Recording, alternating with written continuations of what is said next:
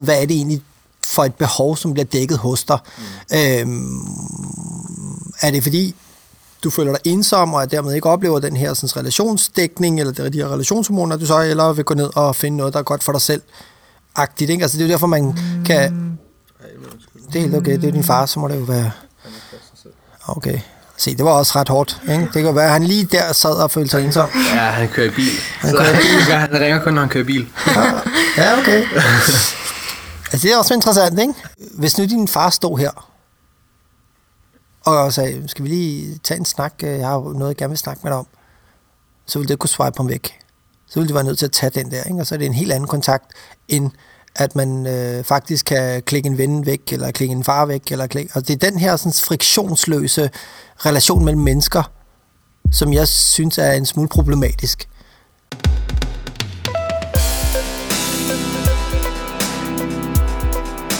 Og hvis man ikke har styr over, hvor meget man bruger den, ja, så ved man heller ikke, hvor meget man bruger sine mentale ressourcer, og det ved vi i hvert fald kan medføre øh, stress.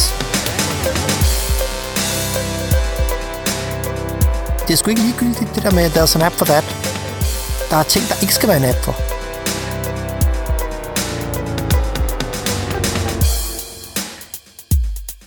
Velkommen til det seneste program ved Stetoskopet. Mit navn det er Morten, og jeg sidder her i studiet sammen med Anna i dag. Ja, hej. Det er begyndelsen af marts.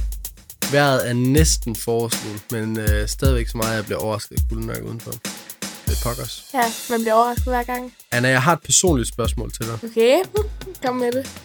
Hvor ofte forlader du et selskab for at gå på toilettet, men i virkeligheden så er det eneste, du skal, det er at tjekke din telefon. Altså, jeg vil ikke sige, det er noget, der sker ofte, men jeg kan nok heller ikke helt afvise, at det er noget, jeg har prøvet at gøre. Ja, jeg har nemlig også prøvet at gøre det, og jeg lægger også mærke til det nogle gange, så sidder man derude, og så er man sådan, jeg, jeg har egentlig kun lige for at slippe for et kedeligt selskab og kigge på min telefon. Uh, vil du ikke fortælle, hvem der er, vi skal tale med i dag? Jeg læste jo den her bog, som den danske læge Imran Hashid har skrevet, der hedder Sluk, og handler om øh, danskernes digitale vaner. Og øh, fandt den så interessant, at øh, jeg anbefalede, at du også skulle læse den, Morten. Ja, og jeg kastede mig også over den, og jeg må sige, at jeg synes, den var øh, enormt spændende, enormt øjenåbnende, og hele emnet er noget, som vi slet ikke får bekendtskab til på medicinstudiet. Så vi tænkte, at det i virkeligheden var oplagt, at vi kontaktede ham, og så kom ud og interviewede ham på hans kontor.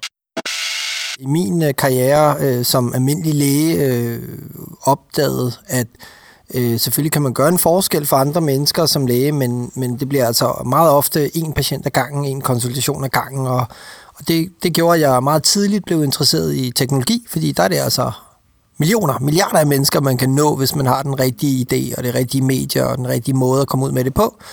Øhm, så, så den der sådan, øh, forståelse af teknologi var faktisk ret cool, øh, fordi at man kunne derigennem bruge sin viden som læge til at nå mange flere mennesker. Øhm, det gjorde mig interesseret i teknologi, og øh, det førte blandt andet til, at jeg så havnede øh, som øh, innovationschef, øh, hed det, øh, ude på øh, Hamlet øh, Privathospital, og sad der både som udvikler af teknologi, altså lavet platforme, har været involveret i over, tror jeg, 10-12 øh, forskellige apps og platforme, øh, samtidig med, at jeg sad og talte med patienter, altså i øh, sådan en traditionel læge. Og øh, der gik det jo op for mig øh, på et tidspunkt, hvor at jeg faktisk greb mig selv i at have lavet fuldstændig den samme øh, faglige tilgang, som i at stille, øh, altså spørge ind til folks symptomer. Det, var, det kunne være sådan noget søvnbesvær, koncentrationsbesvær, følelsen hele tiden være på, følelsen ikke at kunne koble af. Lave en analyse ind i mit eget hoved ud fra det, den viden, jeg havde, og så nå frem til en konklusion, der hedder, okay, det jeg er nødt til at skrive på den her recept, det er ikke øh, meditation eller sovepiller eller øh, psykologhenvisning. Nej, det er de tre ting, som vil hjælpe patienten øh, af med hans symptomer. Det var slå notifikationer fra på din telefon, smid telefonen ud af soveværelset, og nej, du skal ikke længere følge med i Donald Trumps præsidentkampagne kl. 3 om natten. Altså, der gik det op for mig, da jeg skrev den recept. Og jeg skrev den recept, fordi det var det, der var svaret. Det vil sige, at det krævede, at jeg vidste, hvordan teknologien fungerer, hvordan den påvirker folk, for overhovedet få ideen, at jeg skulle kunne gå ind og faktisk hjælpe patienten med at gøre hans teknologibrug sundere. Fordi at default, og det, fik, det er så det, der fik mig ned af det spor, hvor jeg begyndte at tænke, jamen, hvad er det egentlig, vi har gang i igennem 10 års øh, sådan, tvangsdigitalisering af samfundet, uden at nogen har stillet spørgsmålstegn ved, hvad det egentlig gør ved os. Så hvad er det, den her tvangsdigitalisering gør ved os mennesker rent fysiologisk? Kan du prøve at uddybe det lidt? Bliver du stimuleret af dopamin eller oxytocin? ja. Oxytocin er relationer. Oxytocin er kram, oxytocin er kærlighed, oxytocin er det, der kommer, når du investerer over længere tid. Nære og dybe relationer, som eksempelvis opstod, øh, eller som kon- blev konkluderet, at det var det, der gav øh, mennesker et godt og sundt liv øh, i verdens længste studie i øh, forhold til Harvard-studiet, som øh, har varet mere end 80 år. Der fandt man ud af, at nære og dybe relationer til andre mennesker er den faktor, der betyder mest for, om folk er glade og sunde. Og det betyder jo samtidig, hvis vi oversætter det til biokemi, jamen så er det sgu ikke sex, drugs and rock and roll, der får folk til at leve, øh, blive gladere og sundere. Nej, det er evnen til at socialisere med andre mennesker, opbygge nære og dybe relationer. Det er det, der slår alt andet pinden. Det vil sige, at oxytocin er the shit. Altså, det er det, vi skal stræbe efter. Vi skal bygge et samfund, som er i stand til at, at, at, at skabe grobund for nære og dybe relationer. Det er det, som vi skal vande hinanden med på daglig basis. Det vi i dag gør, det er, at vi prøver at få vores egen, øh, opmærksomhed, eller vores opmærksomhed på baggrund af dopamin, som i nu og her. Mig, mig, mig, mig. Dopamin er jo et egohormon, ikke? Jeg behøver ikke et andet menneske for at opleve dopamin. Det handler om, hvad, hvad der er fedt for mig. Men oxytocin, det handler om, hvad der er fedt for os. Og det er det, man skal bygge sammen. Det er jo det, der har gjort, at vi er gået fra at være, øh, fra at være sådan nogle nu og her tænkende væsener til at blive nogen, der kunne tænke længere, altså over længere tid. Ikke? Øh, at vi kunne sætte vores egne behov i anden øh, række og gøre noget for vores børn. Øh, og det er også det, der gør, at menneskerassen har overlevet, fordi at man øh, alle, der bliver født, jamen de er jo afhængige af, at nogen gider at tage sig af dem. Men for at kunne tage sig af nogen, skal man kunne sige nej til sig selv først. Og, og det er det, som i princippet er ved at blive undermineret i de her år. Ikke? Empati handler jo om, at du kan sige nej til dig selv først, før du kan gøre noget for andre. Det er også påvist. Det er de samme øh, hjernemønstre, der er i spil, som øh, når du udviser behovskontrol øh, i forhold til, øh, når du er empatisk. Når du sætter dig ind i andre mennesker, jamen så siger du øh, nej til dig selv først. Men det gør du også, hvis du siger nej til skumfidusen, og så gør det. Så, altså, det er den samme evne, der er i spil hvis vi skal bygge samfund, som hvis vi skal bygge mennesker, øh, der er i stand til at passe deres uddannelse, deres øh, relationer, deres øh, helbred, deres alt muligt andet. Så hvad er det egentlig, bilen trigger inde i vores hjerner? Ja, altså, det, øh, det, det, det handler jo om, at der er nogle firmaer, øh, særligt øh, nogle af de her store amerikanske tech-giganter, der ret tidligt opdagede, øh, at øh, man kan bruge teknologi til at påvirke adfærd.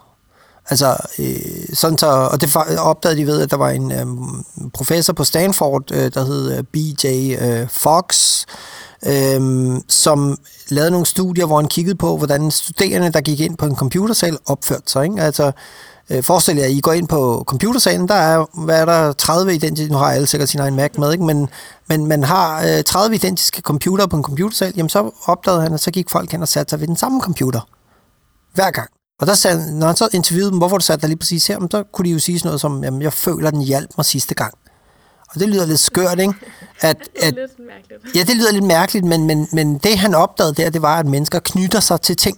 Så vi kan jo eksemplificere det med, at øh, hvis vi to bytter telefoner, så får vi to vidt forskellige oplevelser ud af det.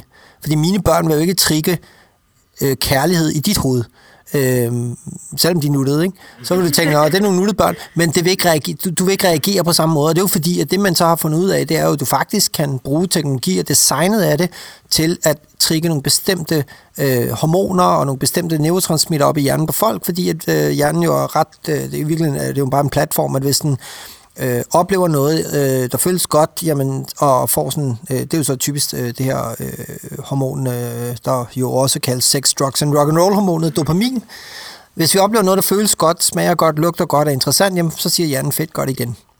Og, og øh, det, det, det får man jo, når man, øh, altså, øh, der er så nogle flere mekanismer bygget ind i det her. Øhm, han har jo så også taget nogle af de her Skinners øh, teorier fra rotten der i, i boksen, øh, der trykkede på en rød knap, når den var sulten, øh, så fik den mad. Øhm, og når den ikke var sulten, så var der ingen grund til at trykke. Men så da Skinner ændrede indstillingerne og gav den øh, mad en gang imellem, når den trykkede på en rød knap. Så gik den amok og blev ved med at trykke på en rød knap hele tiden. Og der fandt han så ud af, at hvis man bare har forventning om, at der kommer et forudsigeligt respons, ja, så kan man forme adfærd. Det vil sige, den, der styrer indstillingen på den her boks om, hvornår der kommer belønninger, kan faktisk få folk til, kan få rotten til, lige så vel som mennesker til, at vende til igen og igen. Ikke fordi, at der er en belønning, men fordi der kunne være det. Så hvis man skal være, altså, så hvis man skal lære at bruge sin telefon på en ordentlig måde, så skal ja. man være god til at styre sine impulser. Ja, man skal lære, så skal man starte med at lære at bruge sin hjerne på en ordentlig måde. Ikke? Ja. Fordi teknologien er bare et redskab, hvis man bruger det som et redskab. Ikke? Hvis man ikke passer på, så ender øh, teknologien jo med at ende med at være en enorm 20 og så er det en selv, der er i gang med at være et, blive til et produkt. Altså hver gang, at man... Øh, jeg har jo lavet masser af undersøgelser på det her område øh, nu, hvor jeg har snakket med måske mere end 1000 øh, gymnasieelever og lavet surveys omkring deres digitale vaner, hvor man bare kan se, at den adfærd, de udviser, hvor de selv bliver spurgt, jamen der er sådan noget 70-80 procent, der bruger den igen og igen, uden at tænke over, hvad de laver, de mister tidsfornemmelsen. Over halvdelen mærker fantomlommevibrationer, hvor lommen vibrerer, og tager de telefonen op, så er der ikke noget. Øhm, de øh, kan ikke koncentrere sig. 60-70 procent mister koncentration, føler, at smartphone mindsker deres koncentrationsevne, og så videre, så videre, så videre, og føler en kraftig trang til at tage den op. Men det mest påfaldende er jo så, når man så spørger, hvem bestemmer mest i dit liv? Så siger 93% stadigvæk, det gør vi selv. Og 7% siger det i telefonen, ikke? Så vi har til synligheden et øh, problem med øh, brug af teknologien, men vi er ikke klar over det. Det her er også noget, jeg har lavet blandt skolelærer, skoleledere, øh, sådan nogle key account managers øh, i virksomhederne, har også udviklet et øh, værktøj, som man faktisk også selv kan gå ind og teste, hvis man vil på demo.sundigitalevaner.dk. Nu har jeg jo faktisk været inde og tage den her test, og det viser sig, at jeg har forholdsvis sunde digitale vaner. Det kan være lidt overraskende. Men øh, vil du ikke prøve at uddybe, hvad vil det sige at have usunde digitale vaner? Og, og det er jo så lige præcis der, fordi hvad er sund og usund brug af teknologi? Jamen det er jo der, hvor at du øh, oplever teknologi, der står i vejen for, at du får dækket dine basale øh, biologiske, psykologiske og sociale behov. Øhm, hvis du ikke sover, ja, så er det usundt. Hvis du ikke kan relatere til andre mennesker, og dermed ikke oplever den der øh, hormonelle øh, påvirkning øh, igennem relationer, altså relationshormoner med oxytocin påvirkning, og det føles rart, og, og intime relationer. Hvis ikke du oplever nok af det, så bliver du emotionelt udsultet. Så vil du blive ensom, du vil blive øh, deprimeret, stresset, alt det, som der kan opstå som følge af, at man ikke mærker, at man har relationer i hverdagen. Det går, at man ved, at man har det, men man kan ikke mærke den. Og det er jo lige præcis det, der er forskellen. Du kan godt vide, at du har 5.000 Facebook-venner, men hvis du ikke kan mærke en eneste ven, så har du et problem, for så bliver du ikke stimuleret øh, nok øh, rent hormonelt. Øhm, så, så det er de ting, jeg mener, plus at man udvikler en større impulsiv adfærd, og det er jo faktisk det, jeg kommer til at dykke længere ned i, i min øh, kommende bog, offline, hvor jeg så har gået, og, gået på jagt efter, hvad ved vi i dag, altså videnskabelige artikler, hvor vi har kigget på mere end 300 videnskabelige artikler, der øh, undersøger sammenhængen mellem øh, konsekvenser, altså symptomer og øh, brug af digitale platformer og sociale medier. Og det er jo, synes jeg, ret interessant, at, at der er ekstremt mange studier, der peger på korrelationer vi ved endnu ikke med kausalitet, ikke? Hvad er, det, er, det, er det hønnen og ægget? Er det de ensomme, der går meget på sociale medier, eller er det brug af sociale medier, der gør en ensom? Men jeg mener jo så bare, der har jeg jo så, det er der, jeg lige tager øh, et, øh, en hurtig rask beslutning om, at øh, jeg mener, det hænger sammen, for hvad skulle det ellers være? Altså, hvad skulle ellers... Alternativet er jo, at alle de her artikler, øh, som peger på en sammenhæng, at øh, den her sammenhæng skulle være opstået af andre ukendte årsager, der rammer en hel generation, sådan globalt set, det her det er jo studier fra alle dele af verden, øh, der kigger på sammenhængene, men som altså rammer os alle sammen samtidig øh, på, et ens, på et årti, og ikke har noget med brug af teknologi at gøre. Og det mener jeg, det, det mener jeg simpelthen er urealistisk.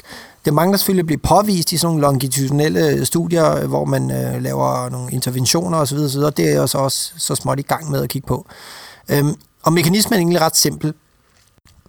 Hvis man igennem teknologi øh, oplever det, som vi så har døbt for digital fragmenteringssyndrom, øh, hvor at man simpelthen øh, lidt skal se sin, den menneskelige oplevelse, altså det, at jeg ved, hvem jeg er, hvor er jeg, og hvad skal jeg. Hvis den konstant, den er bevidsthed, øh, den konstant bliver choppet op igennem teknologien, hvor man hele tiden hopper ind og ud af tid, sted og bevidsthed, jamen, så får man en fragmenteret virkelighedsopfattelse. Øh, for så kan det godt være, at du sidder der og passer dine øh, studier, men hov, nu er jeg skulle lige på Instagram, og nu er jeg lige et andet sted. Eller nu er lige, nu, hov, der kom lige en besked fra en kammerat, der lige vil mødes øh, senere, og der, hov, nu skal jeg lige, øh, nu er det lige min mor, der ringer. Øh, altså, helt det der med, at man hopper ind og ud af, hvem man er, hvor man er, hvad man skal, jamen, så bliver man sådan en øh, Bambi på glatis i sit eget liv. Fordi, øh, fordi så bliver det også sådan, at man altid kan vælge at være der, hvor man gerne vil være. Og hvornår gør man det? Ja, det gør man typisk, når man så sidder fast i et eller andet. Ikke? Hvis du sidder fast i køen på motorvejen, jamen, så vil du da hellere være et andet sted. Ikke? Hvad hvis du sidder fast i køen til at lære endokrinologi? Ja, så vil man jo hellere noget andet. Og hvad hvis det, man hellere vil, ligger lige dernede? For hvad er forskellen på endokrinologi og dig? Ja, det er, at endokrinologi handler ikke om dig. Det gør din telefon. Den er designet til at få din opmærksomhed. Altså, det er jo sådan en, det er jo sådan en my precious-agtig ting, ikke? Altså, der er jo altid noget at komme efter, eller det tror du i hvert fald. For du ved, altså, det er jo nærmest som et skakur, ikke? Når du lægger telefonen væk, så er det stadigvæk din tur. Så du spiller skak mod dig selv. Øhm, og der er meget, der taler for, at det, der gør Danmark til det samfund, vi har i dag, med en relativ lav ulighed, sammenholdt med andre mennesker eller andre lande, ikke? og et okay stærkt velfærdssystem, der gør, at øh, enhver, der sidder og lytter til det her, har fået deres uddannelse betalt, øhm, uanset hvor man kom fra.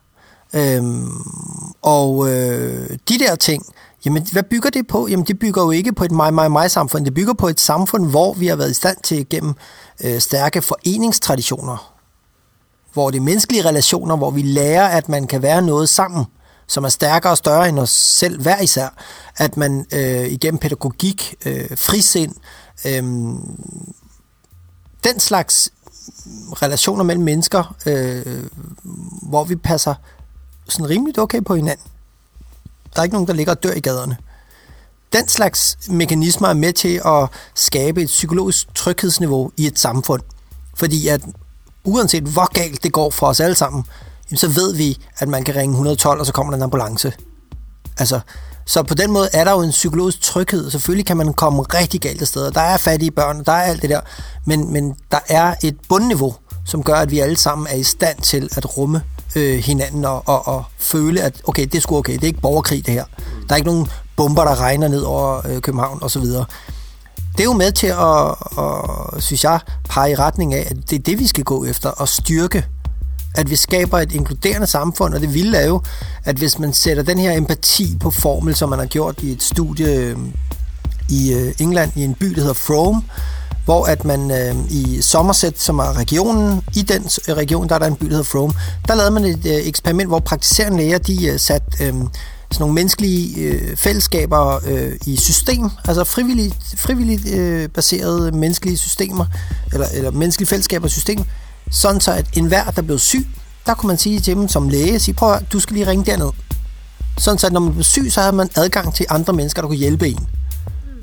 Sådan ganske simpelt, sådan noget øh, hjælp hinanden-agtigt, ikke? Sådan ligesom besøgsvenner, men bare sat sådan i rigtigt system, så man kunne ordinere det som læge. Det bevirkede over de tre år forsøget kørte, at øh, antallet af akutte indlæggelser, det faldt med sådan noget 27 procent. I den ene by, mens at i regionen, der steg det med sådan noget 20% agtigt eller den dur. Altså antallet af akutte indlæggelser. Og det, der sker, er jo, at når man bliver syg, jamen, så føler man mere trang til at isolere sig, og når man føler sig ensom, så bliver man endnu mere syg. Mm. Så summa summarum, mennesker behøver mennesker. Og den største disruption, man i princippet kunne lave i sundhedsvæsenet, ja, det var at gøre det let at få adgang til andre mennesker.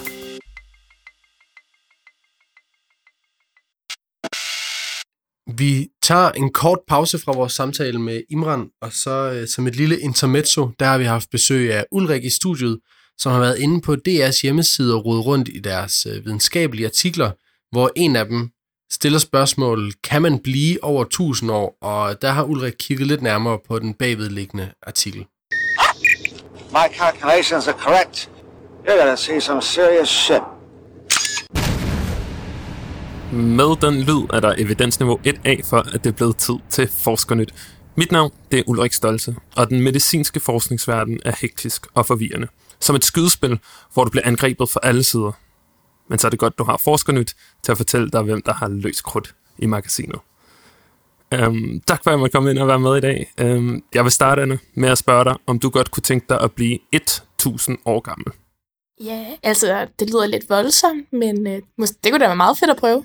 Det kunne være meget fedt, men ifølge Audrey DeGray, som er en øh, forsker fra Kalifornien, en gerontolog, så kommer det til at kunne lade sig gøre. Det vil sige, at der lever folk i dag, og det kunne jo være dig, Anna, som bliver 1000 år gammel. Og det er alligevel rimelig spændende, øhm, men man kan tænke mange ting om det. Jeg tænker umiddelbart, skal vi ikke starte med bare at få et menneske til at blive 120 igen? Det kan ske én gang i menneskets historie, at der er en, der er blevet så gammel, og det var altså i 1995, så det er allerede ved at være nogle år siden, og det er altså ikke lykkedes os siden, kan man sige. Så med, det lidt ledende, med den lidt ledende indgang, så vil jeg spørge dig, Anna, øh, hvad tror du? Kan det lade sig gøre? Jamen, aldring er jo mange ting. Det er jo mange processer, der sker inde i kroppen, så øh, i og med, at øh, vi ikke ved så meget endnu, så virker det som lidt uoverskueligt bare sådan at kunne svare på, hvordan vi bliver ældre. Ja, og det var også lidt det, jeg tænkte om det her. Det bare er sådan et tal, han slynger ud.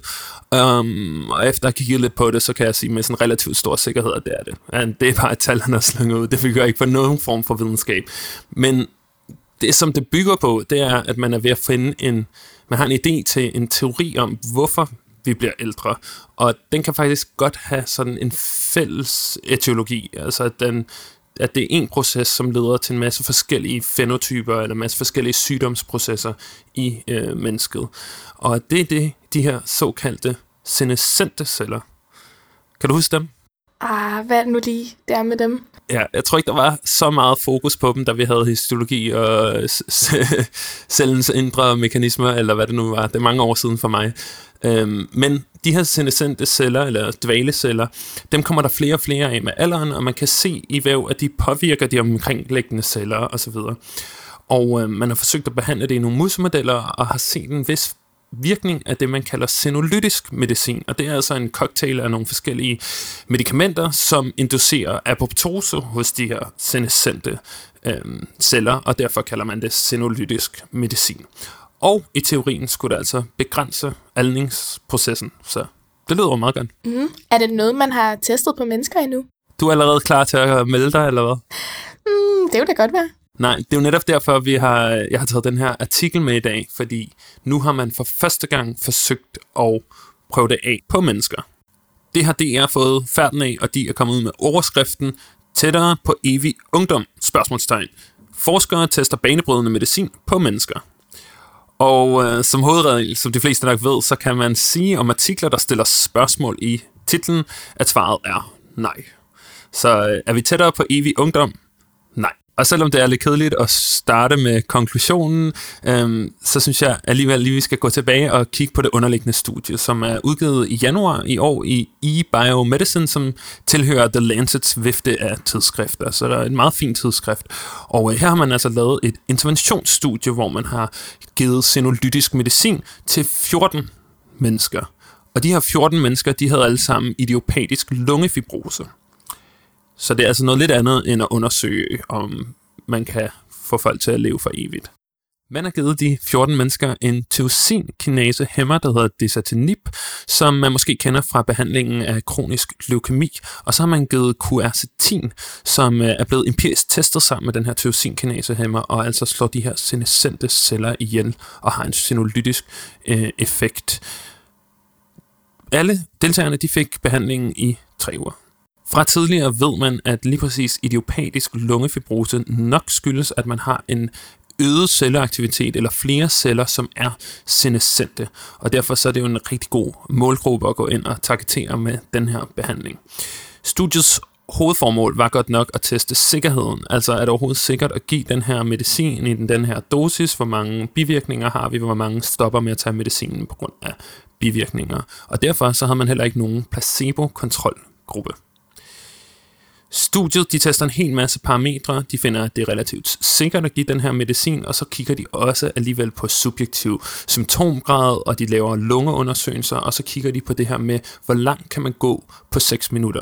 Og det er jo noget af det, man får som symptom, når man har lungefibrose, at man får nedsat lungekapacitet, og dermed har svært ved at, øh, at lave fysisk aktivitet. Og den eneste sådan øh, positive ting, man kan sige om, stu- om om effekten af den her medicin, det er, at man kan se, at den giver en signifikant bedring efter tre uger i afstand, øh, patienterne kan gå på 6 minutter.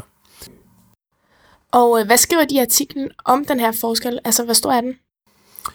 Ja, det var det, fordi øh, i baseline, altså før man, man lavede interventionen og gav behandlingen, der kunne patienterne gå 447 meter i gennemsnit. Og efter de her tre uger med behandlingen, så kunne de gå 68 meter. Så det er en forskel på 21 meter over den her 6 minutters periode. Og så kan man jo diskutere lidt, de, skriver, de, bruger, selv, øh, de bruger selv ordet øh, clinically relevant, altså som om, at det ligesom er noget, der har en betydning for patienterne. Men det kan man jo så lidt diskutere, om, om det rent faktisk er det, der har en betydning for, for patienterne. Men det var jo ikke det primære outcome, så man kan ikke rigtig sige så meget om, øh, er det nok til, at man skal gå videre i næste studie. Lige nu, der ved vi bare, at det er sikkert at give de her doser, og så kan vi prøve at behandle i længere tid. Øh, det kan jo være, at hvis man giver det i 6 måneder, mm, så bliver det ved med at stige, og til sidst så kan det gå dobbelt så langt, eller et eller andet. Det kan man på nuværende tidspunkt kun øh, have spekulationer om, og på ingen måde konkludere noget på baggrund af det her. Så det er også det, forfatterne slutter af med at skrive. Det er sikkert, deres primære outcome er sådan set øh, positivt øh, i forhold til at gå videre, og øh, de sekundære outcome tyder på, at der muligvis er en bedre effekt. Og når de skriver det, så skal man altså lige have en mente, at forfatterne, der har skrevet den her artikel, de selv er med til at producere medicinen, og har en kæmpe interesse i, at det skal blive en økonomisk succes. Og det er det allerede til dels, fordi den her idé alene og det her forsøg øh, er nu, på nuværende tidspunkt gjort, at øh, firmaet er vurderet til en halv milliard dollars. Så der er store penge i det her, og det handler altså om den her tanke om, at det måske kan bruges generelt til aldring og kunne man forestille sig en bedre indikation for en ny pille end alderdom? Det tror jeg knap man kan. Der er jo hundredvis af millioner, hvis ikke milliarder, og markedet er eksploderende, fordi vi er blevet bedre til at holde folk i live langt ind i alderdommen. Så glem blodtrykspiller. Hvis man kan få en pille mod alderdom generelt, så er der rigtig, rigtig store penge i det. Så det bliver lidt spændende at følge med i den udvikling. Men det her studie, det her forsøg, det siger noget om idiopatisk lungefibrose og behandling af det, og ikke noget som helst om øh, evig ungdom og så videre. Okay, men øh, hvis man skal bruge det her som baggrund for på et eller andet tidspunkt at lave en mere generel konklusion, hvad er næste trin så? Jeg tror bare ikke, man skal se det så meget anderledes end alle andre medicamenter. Det skal igennem alle faserne i sikkerhed og vise en effekt i et større placebo-kontrolleret, randomiseret forsøg, hvor man har to grupper, og de er blindede, så de ikke ved, hvad de får. Det er ret essentielt, og før man har resultaterne på det, så kan man ikke rigtig sige så meget mere. Og så kan man sige, hvis man gerne vil finde ud af, om det, skal, det giver en øget ungdomlighed eller et længere liv, så er det jo helt andet studiedesign og en helt anden kohorte øh, af folk, der ikke lider af en, øh, af en kronisk sygdom, man skal have fat i, kunne man i hvert fald godt argumentere for. Så for nu så er vi i gang med at undersøge øh, med de her studier, om man kan forbedre behandlingen af idiopatisk lungefibrose, og så må man se, hvis det virker der, så kan det være, at man går videre og prøver andre indikationer af, og så videre. Jamen, øh, så vil jeg se frem til at fortsætte samtalen, når vi er rundet de 200 år. ja, lige præcis. Så vi ses om, det bliver så for mit vedkommende 170 år. Men i mellemtiden kan jeg jo sige, at det var alt fra Forskernyt i denne omgang. Som altid kan du gå ind og finde links direkte til artiklerne, som vi har omtalt i programmet på stetoskopet.nu-programmer. Har du gode idéer til, hvad vi skal snakke om næste gang, eller kommentarer til noget, vi har sagt denne gang, så skriv til os på Facebook eller info at stetoskopet.nu. Ha' en signifikant god porim, og til vi ses næste gang, så husk, at du kan ikke stave til lægevidenskab uden evidens.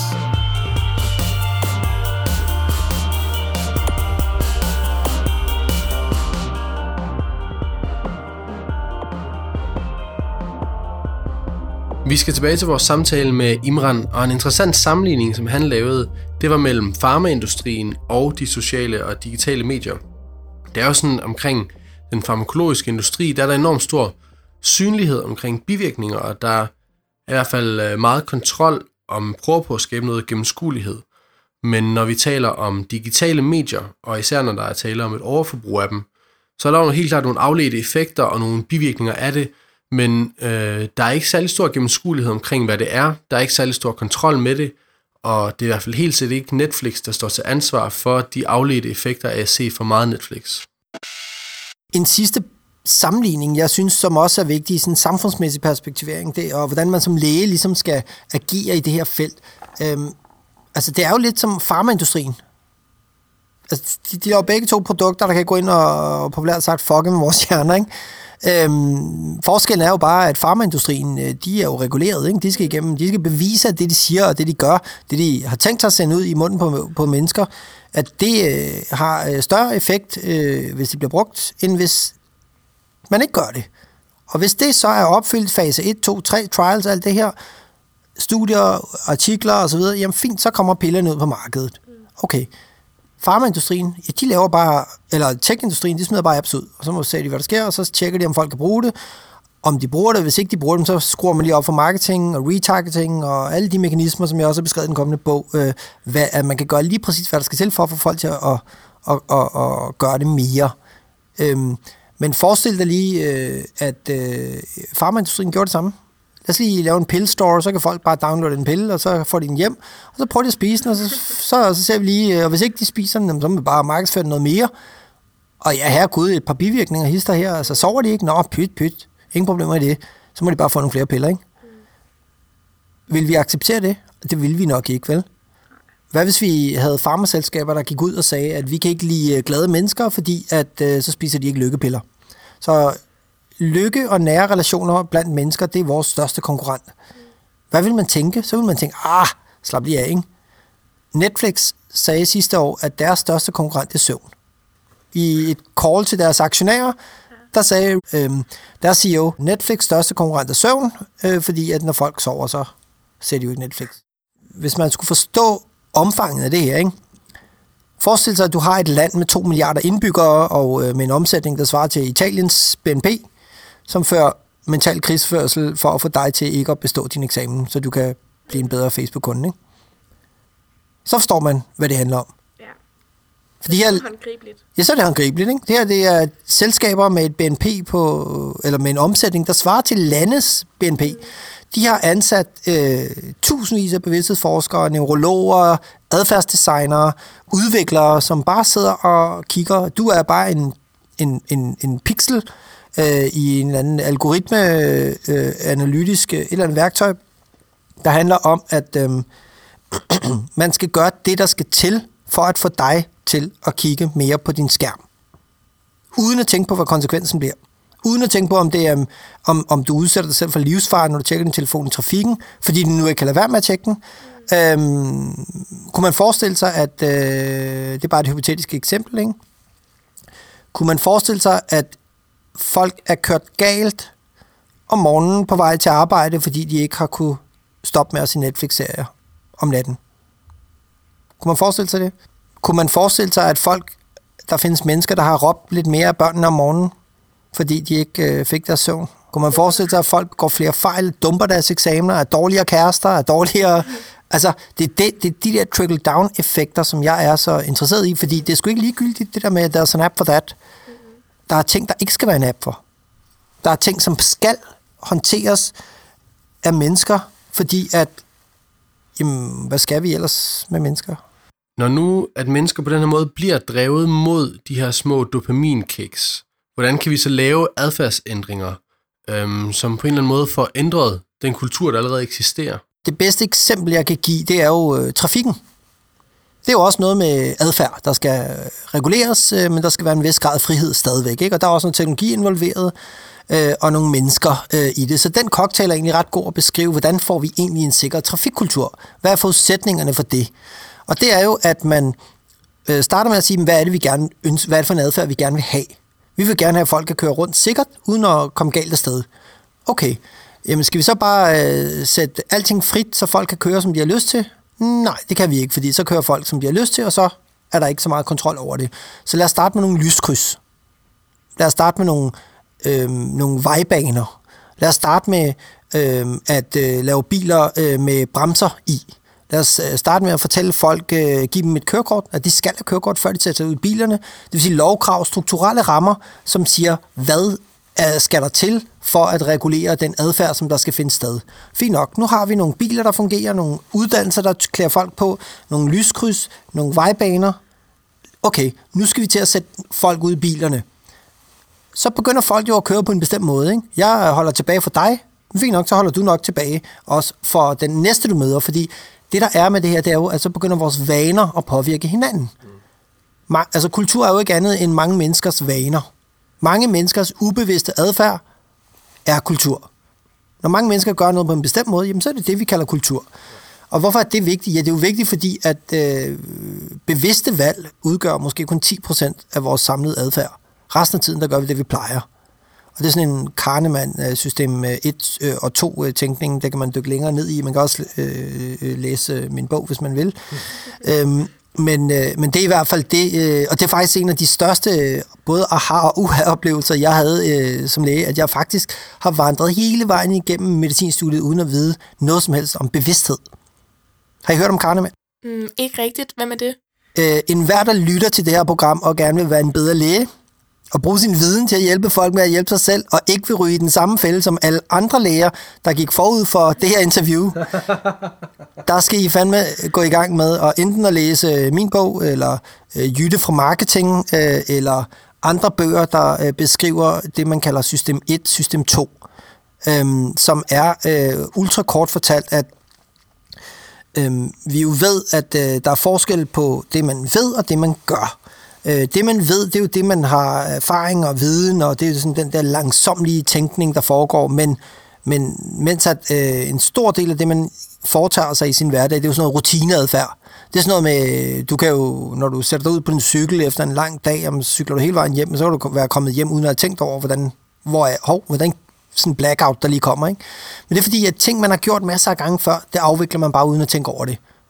Og det er det, der ligesom er, og, og udgør det, man kalder øh, system 1, der bare i princippet er sådan noget, ref, øh, sådan noget tanke på reflekser. Skyder, du tænker for hoften.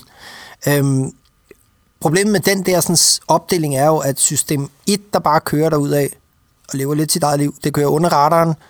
Instinkter, reflekser, impulser, øhm, det andrager 90% af tiden. Så når du sidder med din patient og siger til folk, nu skal du stoppe med at ryge, ja, så er der stor sandsynlighed for, at de godt vidste det i forvejen. Men det er jo ikke deres mangel på viden, der har gjort dem syge. Det er fordi, at når de så går ud igen, så ved vi jo, compliance ligger på 50% eller sådan noget lignende, ikke? hos kronikere. Folk, der ved, de er syge, de kommer ikke til at gøre det, lægen sagde. De kommer til at gøre det, de plejer. Og det er fordi, der er gigantisk forskel på det, vi ved og det, vi gør. Fordi at det, vi ved, er ikke det, vi ender med at gøre, og det, vi gør, er ikke det, vi burde. Den opdeling er bare sindssygt øh, udslagsgivende for, om det jeg som læge i det hele taget er i stand til at påvirke forældre, øh, eller, øh, patienterne til. Øhm, og hvis ikke man forstår det, jamen, så er man læge for sin egen skyld.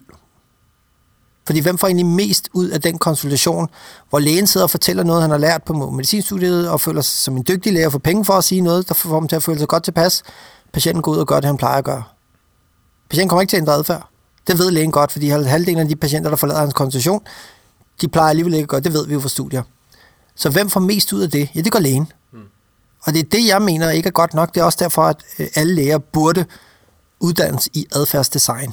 Det er super interessant, at det er så dygtige manipulatorer, som vi er op imod, og så veldesignede systemer, at for at vi som læger kan have en uh, mulighed for at påvirke vores patienter, så bliver vi ligesom nødt til også at lære at bruge, uh, hvad kan man kalde dem, djævelens redskaber. Men det er vigtigt at forstå, at det her det er jo ikke djævelens redskaber, det er jo bare i virkeligheden nogen, der har fundet ud af, uh, ud fra metodikken, gør hvad der skal til, hvordan man påvirker menneskers adfærd.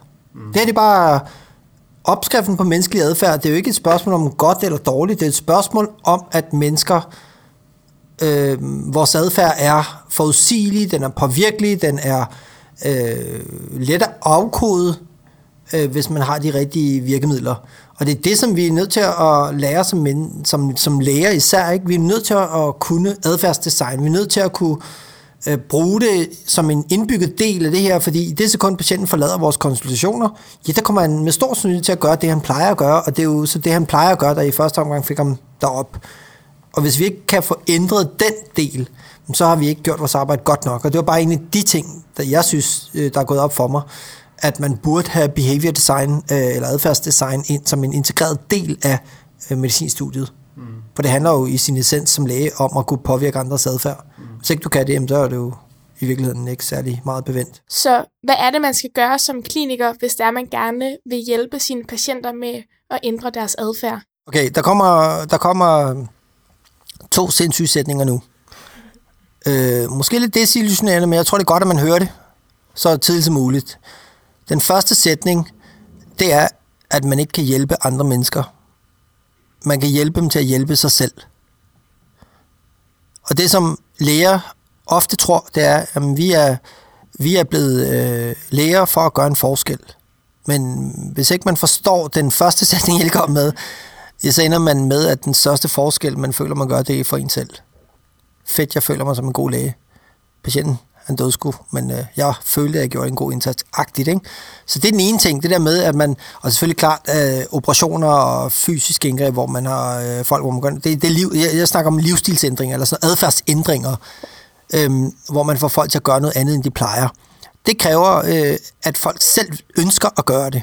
Det kræver, at øh, det, det er ikke fordi, at du skal ikke tabe dig, fordi jeg siger det som læge. Du skal tabe dig, fordi du selv kan se en, et formål med det. Fordi det er et vigtigt nok øh, formål, øh, let nok for dig at gøre, og du husker at gøre det. Det er sådan adfærdsdesign i sin grundessens, at man hjælper folk til at hjælpe sig selv. Og, og virker det? Ja, det virker, for Facebook kan få to milliarder mennesker til at gøre noget i en bestemt retning på daglig basis, baseret på de her præmisser. Så burde man som enkelt læge over for en øh, person også kunne anvende den her metodik øhm, til ligesom at, at, at tage udgangspunkt i, hvad der er muligt, i stedet for at snakke om compliance, som gjorde folk det, jeg sagde, så hellere at snakke om det begreb, man kalder konkordans, som handler om, har patienten gjort det mulige? Altså, har han, gået, har han bare skåret to cigaretter ned, så er vi i gang med at, at, at, at understøtte ham i en proces, i stedet for at kigge på, ah, du ryger sgu stadig, hold kæft, du er et fjols. Altså, dårligt samvittighed virker ikke, øh, resultater virker ikke, processer og understøttende øh, hjælp til selvhjælp, det er det, man skal øh, i tale sætte. Så det var den ene sindssyge sætning. Mm. Øh, den anden sætning øh, handler jo sådan set om, at for en selv, så er øh, med den opdeling, vores hjerne har i forhold til ting, vi gør og ting, vi ved, øh, hvor at det vi ved, altså viden, bevidst tænkning, analytisk tænkning, det andrager måske 10% af tiden, ikke? Resten af tiden, der er det bare impulsiv, ubevidst, øh, do as you øh, plejer-agtig mm. adfærd. Så handler øh, livet om, hvis man vil ændre sine vaner, om at lære at planlægge imod sig selv. Altså, man skal lære at planlægge imod sin egen natur.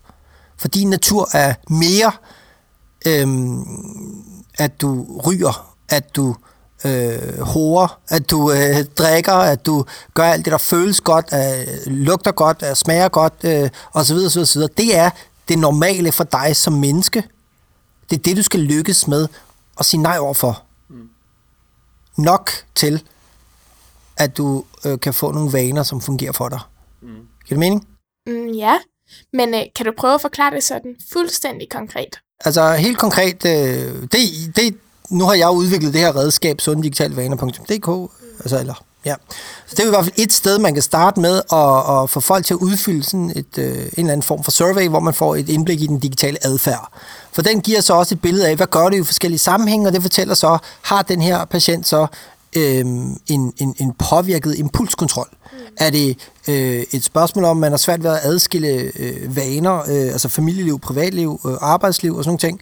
Øh, er det et spørgsmål om, at når man er væk fra sin øh, telefon, at man oplever sådan det, man lidt kan kalde abstinenser, ikke? Øh, øh eller er det øh, det her med nogle psykologiske påvirkninger, ikke? Og så har man i hvert fald et, et, et billede, fordi det første, man skal se, jamen, hvad er konsekvensen af, at folk de oplever, øh, har det, jeg kan kalde usunde digitale vaner i forhold til arbejdet? Jamen, der vil komme flere distraktioner, der vil komme flere problemer med øh, fejl, der vil være mere øh, dårligt, altså defokuserede møder, der vil være mere sådan noget tilbage på sporet tid. Øhm, alle ting, som handler om, at man simpelthen har en påvirket øh, evne til at, at, at passe sit arbejde og holde fokus. Og det vil jo afføde en masse udfordringer, sådan så at du faktisk kører rundt i en bil, hvor tanken ligger hele tiden. Over tid vil det medføre stress fordi du udvikler nogle vaner omkring det. Der kan man jo starte med som læge at begynde at ligesom afdække eller inddæmme, hvor er problemet. henne? Hvor oplever du udfordringer med produktivitet og med øh, evnen til at fokusere øh, og indgå i sociale relationer og sådan ting? Er det hjemmet? Er det øh, på arbejdet? Er det, når du er sammen med dine øh, venner? Øh, er det, når du er alene? Og det vil jo være forskellige problemer i forskellige sammenhænge, og det er der, jeg mener, man måske kan starte med at tage en snak øh, formuleret... Øh, altså en systematisk snak omkring, øh, hvordan ser det her ud for dig, øh, og det bør være noget af det, man skal tænke over i alle de sammenhænge, hvor at man har med vidensarbejdere at gøre, som begynder at udvise tegn på stress, for det kan være udtryk for, for det, det, det, det der kan ske, er jo, at når man begynder at udvikle stresssymptomer, jamen, så vil man også have trang til at gøre ting, der føles godt. Det er derfor, at folk de kan trøste spise, trøste shoppe, men de kan så da også trøste surfe. Og jeg tror også, at for at vi som læger i fremtiden skal gøre os gældende nu, hvor at øh, kunstig intelligens faktisk øh, kan stille bedre diagnoser, end læger kan. Altså, øh, cancer screening og sådan noget der, det, det er, øh, der, der er there's an app for that. Altså, det er der i den grad, øh, hvor jeg har set nogle eksempler på nogle algoritmer, der er meget, meget bedre til både at kunne stetoskopere, til at kunne analysere data, øh, symptom, øh, altså diagnostik osv. Og det, det, det er vi nødt til at forholde os til. Så hvis ikke vi selv sætter os ind i den udvikling og tror, at øh, vi alene vide er nok, så bliver vi hægtet af. Der er vi nødt til at tage ejerskab over det, fordi Øhm, den, ene, det eneste, øh, der lige nu gør sig gældende, øh, øh, det er jo, at øh, du skal have øh, en autorisation for at sidde og udskrive recepter. Det kan computeren ikke sådan endnu. Men hvad nu, hvis computeren godt kan lige pludselig begynde at diagnostisere bedre, end læger kan? Jamen, hvad skulle der så være til hinder for, at man så sagde, jamen okay, prøv at det er faktisk et problem, at der er en menneske, der går ind og forstyrrer computeren i dens arbejde, ikke? Øhm, men, men, men så, så jeg spår da, at inden for 5-10 år, der vil man ikke få lov at arbejde som læge, uden at øh, ens, øh, valid, øh, ens øh, diagnoser eller recepter bliver valideret af et øh, elektronisk, altså digitalt øh, støttesystem. Fordi øh, det vil svare til at øh, overlade det til mennesker at køre bil alene, uden ABS-bremser, uden øh, alle mulige andre ting, der kan øh, understøtte øh, vores kørsel. Eller lade piloter lande et fly uden at bruge computerkraft. Så jeg tror, at den udvikling kommer, og det bedste, vi som læger kan gøre, og sundhedsvæsenet kan gøre, det er at begynde at sætte os ind i det. Altså forstå det her, for, sætte os ind i det så grundigt, fordi vores væsentligste øhm, trumfkort, det er øhm, evnen til at formidle viden til andre mennesker på en måde, som skaber tillid. Folk mangler ikke viden, de mangler tryghed. Det er ikke mangel på viden oplysningstiden er helt fuldstændig fejlkastet. Det burde ikke have været oplysning, det burde have været adfærdstiden. Ikke? Det er der, vi lærte at gøre noget andet, end det vi plejede at gøre. Det er, det, det er uansigtsmæssigt adfærd, der slår folk ihjel. Det er jo ikke, øh, fordi de ikke ved, hvad de skal. Og øh, nu har du fortalt, at du vil skrive en ny bog. Ja. Hvordan kommer du ellers til at øh, fortsætte dit arbejde med digital sundhed? Jamen, øh, det er jo et godt spørgsmål. Øhm, og her har jeg faktisk en opfordring til enhver medicinstuderende, der sidder derude, fordi at jeg øh, øh, skal jo bruge øh, øh, nogen, der virkelig gerne vil gå ud og gøre en kæmpe forskel, og som også gerne vil lære mange af de her ting, jeg har nævnt. Øh, og, og der kommer jeg til at bygge øh, sådan et... Øh, altså sådan, ja, researchgruppe op, sådan noget interessegrupper op, øh, hvor at, øh, øh, jeg kan have nogle folk, øh, jeg vil gerne hjælpe folk med også at gøre mange af de her ting, men, men jeg kunne godt tænke mig at være med til at påvirke en ny gruppe af læger, der kommer ud og, og forstår alle de her mekanismer og arbejder derfor på at lave noget netværksaløj. Altså, jeg øh, er også på udkig efter nogle praktikanter og så videre, men altså, i, og det er ikke sådan, at folk skal komme ud og arbejde, øh, sådan, øh, fordi jeg gerne vil have nogen, der kommer ud og arbejder gratis. Nej, det er sådan for nogen, der har lyst til at være med til at forstå den her gigantiske globale mentale sundhedsudfordring, der er, øh, og lære at arbejde mere med den, ligegyldigt om man så vil være kirurg eller hvad man vil, så vil det her være sindssygt vigtigt, øh, tror jeg, for, for folkesundheden. Ikke? Øhm, så der tror jeg, at øh, hvis man går ind på sunddigital.dk, signer op på nyhedsbrev og skriver medicinstuderende, jamen, så vil jeg tage, øh, smide det ud i en separat øh, lukket Facebook-gruppe, hvor jeg begynder så at sige, hey, hvad kunne I være interesseret i? Det kunne være finde artikler omkring øh, alt muligt, og være med til at skrive sådan, lave et forum, hvor man, man kan begynde at arbejde mere målrettet med det her. Omvendt vil jeg jo så også sindssygt gerne lære fra mig, altså, fordi alt det, jeg har lært, det tror jeg, at der er sindssygt mange, der kunne lære meget af. Altså, Øhm, og det, det, det, det er i hvert fald noget af det, jeg kommer til at arbejde med, øh, øh, så man får lavet en bevægelse og en ny måde at tænke sundhed på.